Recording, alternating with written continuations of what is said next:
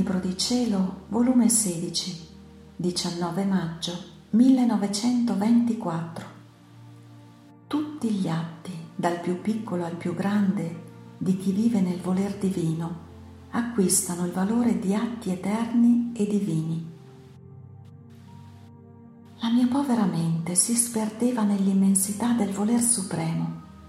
Mi sentivo come dentro d'un mare e tutto l'essere mio beveva larghi sorsi l'acqua salutare della volontà eterna. Anzi, mi entrava da tutte le parti, dalle orecchie, dalla bocca, dagli occhi, dalle narici, dai pori del corpo. Ora, mentre mi trovavo in questo stato, il mio dolce Gesù si è mosso nel mio interno e mi ha detto, Figlia mia, la mia volontà è eterna e solo chi vive in essa, abbracciando l'Eterno tutti i suoi atti, dal più piccolo al più grande, essendo animati da una volontà eterna, tutti acquistano il valore, il merito, la forma di atti divini ed eterni. Il voler divino svuota quegli atti di tutto ciò che è umano e riempendoli della sua volontà divina, li fa suoi e vi mette il suggello, li costituisce come altrettanti atti eterni e divini. Onde io nel sentire ciò ho detto meravigliandomi, ma com'è possibile, o sommo mio bene, che la creatura solo col vivere nel tuo volere possa ricevere questo gran bene, che i suoi atti diventino eterni e divini. E Gesù, perché ti meravigli? La cosa è semplicissima. Tutta la ragione è perché la mia volontà è eterna e divina e tutto ciò che esce da essa, siccome è parto di una volontà eterna e divina, non può andare escluso da essere eterno e divino ma sempre la creatura deve mettere da bando la sua volontà umana per dar luogo alla mia. Se ciò fa, i suoi atti sono contati nei nostri, sia il grande che il suo più piccolo atto.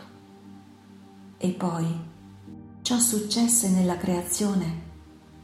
Quante cose non furono create, grandi e piccole, fino al piccolo seme il piccolo insetto.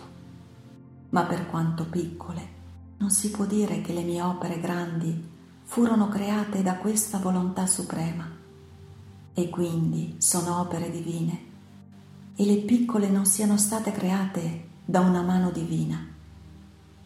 E sebbene si vede che solo tutto ciò che fu creato nell'atmosfera, cielo, sole, stelle, eccetera, sono sempre fissi e stabili.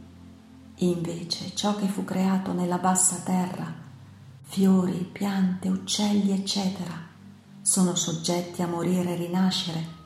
Ciò dice niente, anzi, siccome sono creati da una volontà eterna e divina, il germe tiene virtù di moltiplicarsi, perché in tutte le cose c'è la mia virtù creatrice e conservatrice. Ora, se tutte le cose create, piccole o grandi, perché create in virtù del mio fiat onnipotente, possono chiamarsi opere divine, molto più possono chiamarsi atti divini ed eterni, ciò che la mia volontà opera nell'anima, che mettendo ai piedi del mio volere il suo umano volere, mi dà piena libertà di far agire la mia volontà. Ah, se si potesse vedere dalle creature un'anima che fa vivere il mio volere in sé, vedrebbero cose sorprendenti e non mai viste. Un Dio operante nella piccola cerchia della volontà umana, che è la cosa più grande che può esistere in terra e in cielo, la stessa creazione. Oh, come resterebbe dietro a confronto dei prodigi che vado operando in questa creatura.